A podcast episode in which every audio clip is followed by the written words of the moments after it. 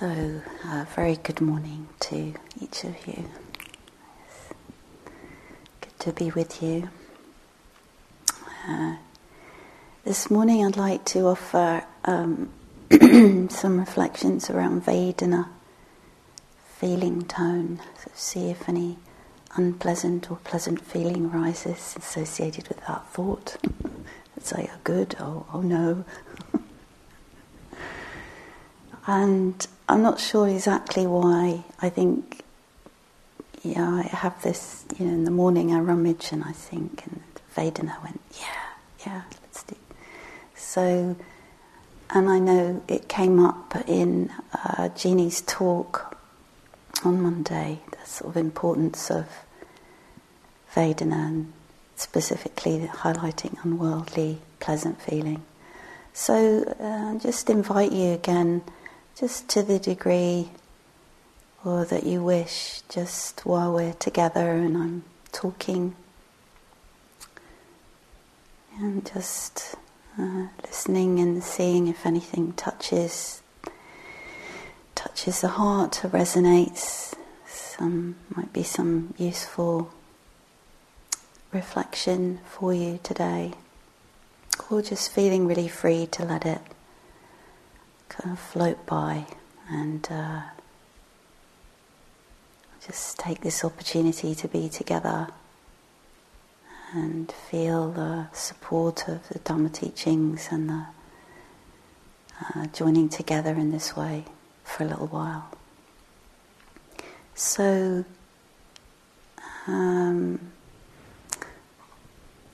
so I want to share a couple of teachings and also then a pretty simple kind of guided practice just to sort of kind of support some space for contemplating the Vedana.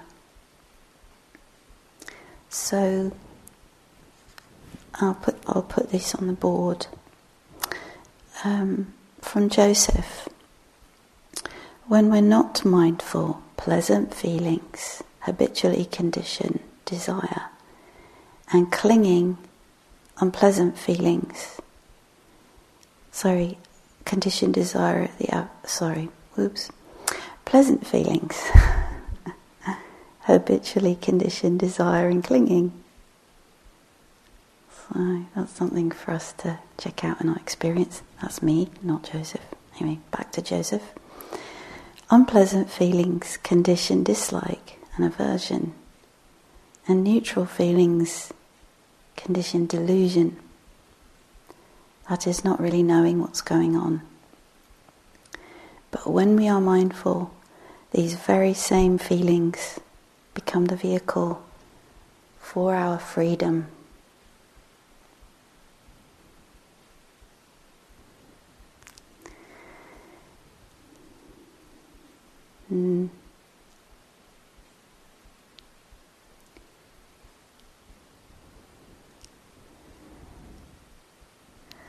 So, this second way of establishing mindfulness,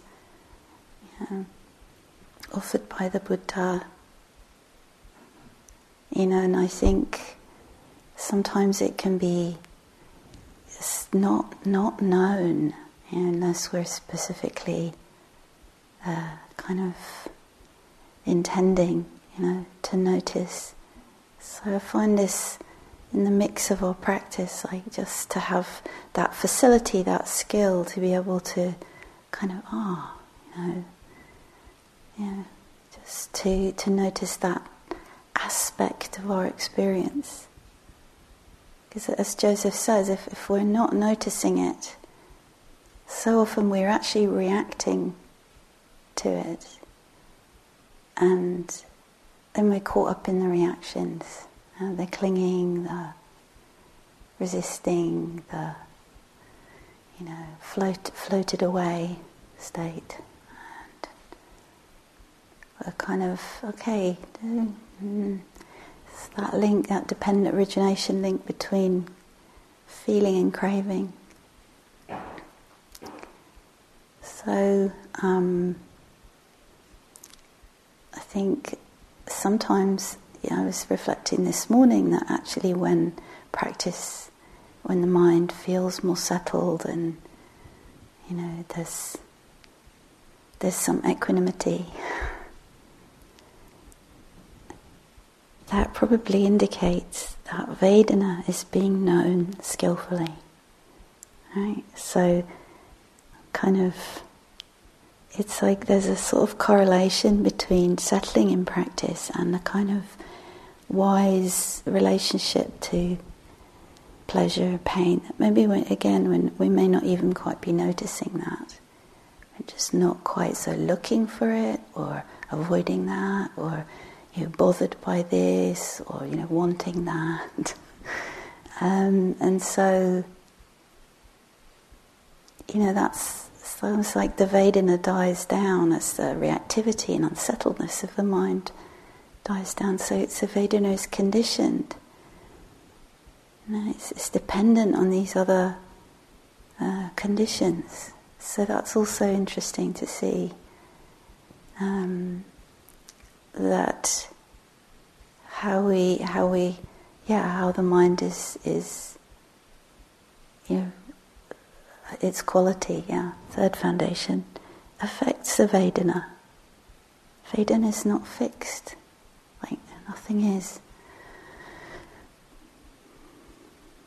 So, that sense of the deepening of practice and the equanimity that naturally comes along with that, it's just to maybe just notice, there's, that's another Vedana, just to notice there's a bit more balance, or quite a lot of balance, with sort of unpleasant, pleasant. It's just we're just less, jumping out there and going or I want that, and then the Vedana actually fades.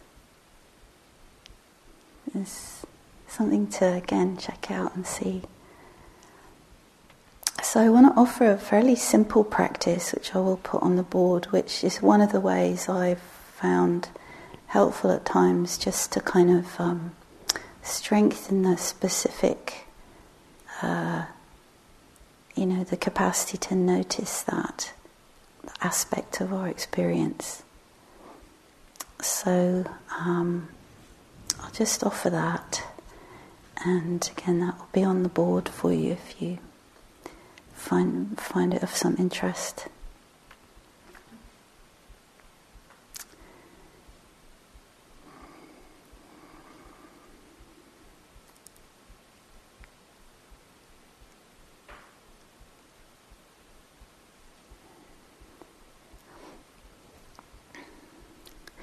Okay, so it comes in three parts, and I haven't divided it into worldly and unworldly, so I leave that for you to do, to see. Include that in your reflection if that's helpful. This includes sort of both.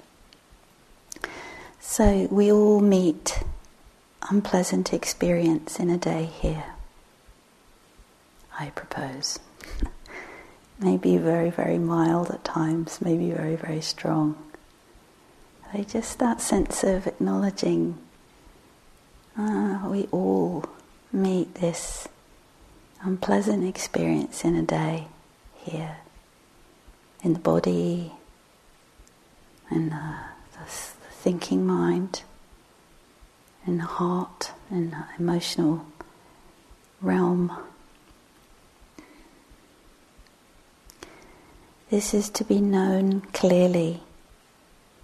This is unpleasant. This is part of life.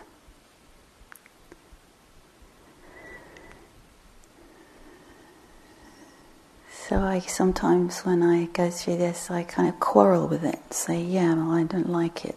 Maybe there's a way of getting out and not having an unpleasant feeling, resisting that truth. Is like, and then there's to be some relief. Everybody experiences this. This is part of life.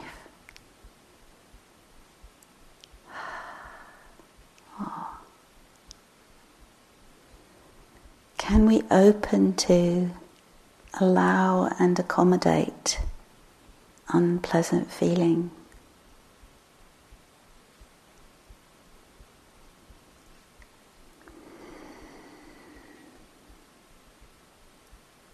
Is that sense of the honing our skill to kind of sense that it's a kind of exquisitely subtle balance point in a way of letting the Vedana be and releasing the reactivity, the wanting it to be otherwise, in this case the resistance to unpleasantness. Very, very wonderful, freeing, helpful. Somehow, just again, I think it takes, yes, it's not always maybe accessible as a discernment, but a sense of, can I feel the unpleasantness and allow that, and maybe the actual aversion sort of becomes, oh, okay, maybe, feel that fade and relax a bit as we, sort of open to accept the unpleasant. And then, can we see it's conditioned, unstable, and ownerless nature?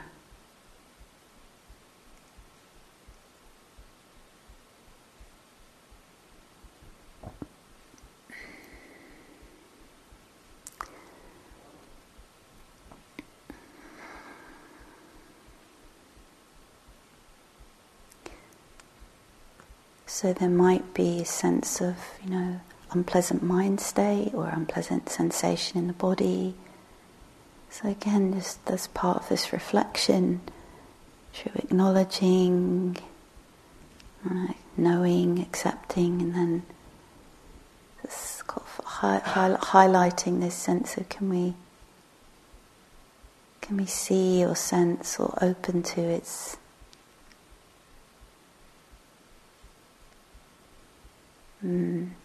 impermanent,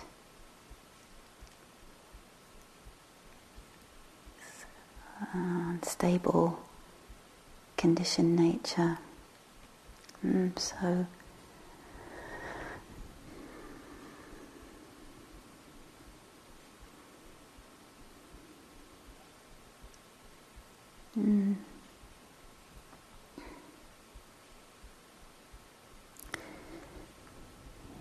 and then moving on, we all meet pleasant experience in a day here, I propose. It's for you to check out and see if that's the case. This is to be known clearly. This is pleasant.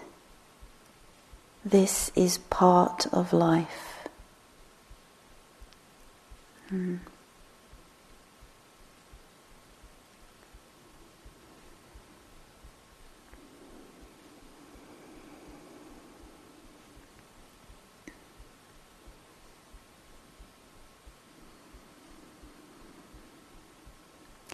Can we open to allow and accommodate pleasant experience?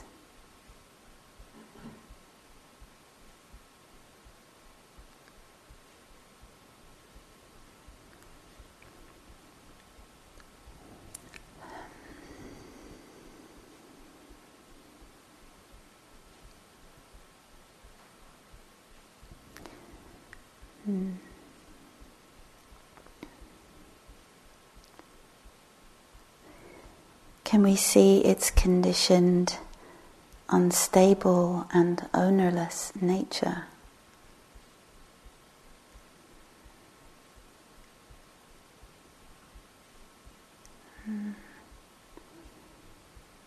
This fluctuation of pleasure and pain, following its own nature.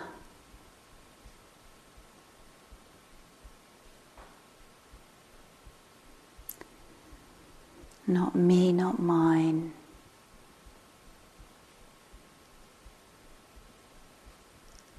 Part of life for all sentient beings.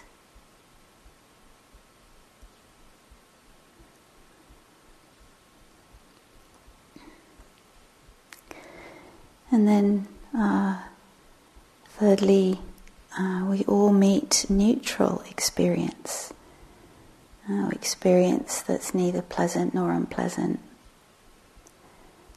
This too is to be known clearly. This is ordinary. And I'm just using that word as a suggestion. This is part of life. And this too is a universal experience. We all meet neutral experience in our day here, I suggest. Do we notice it?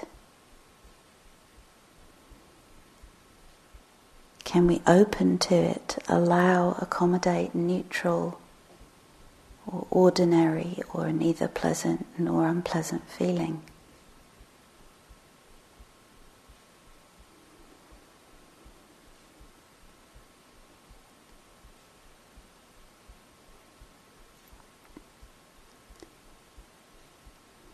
Can we see it too is conditioned, unstable, and ownerless?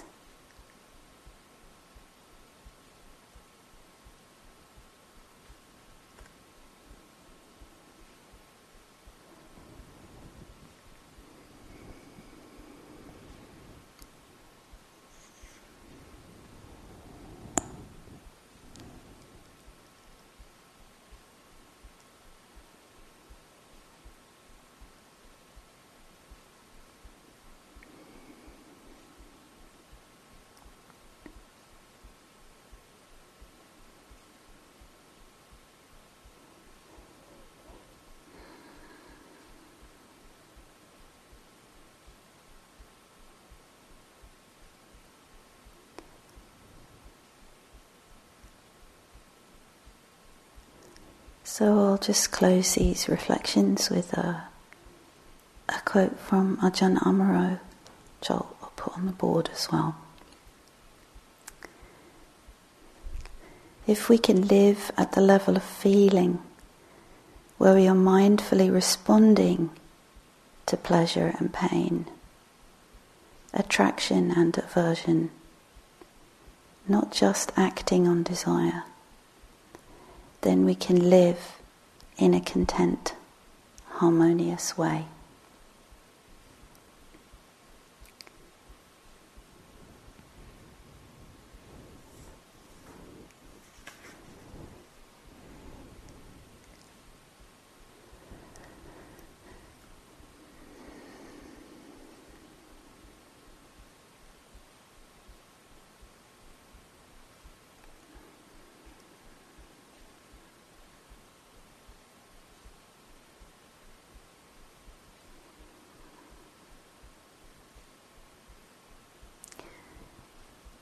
So wish you a beneficial day of practice. The wish that our practice be for our benefit and for the benefit of all beings.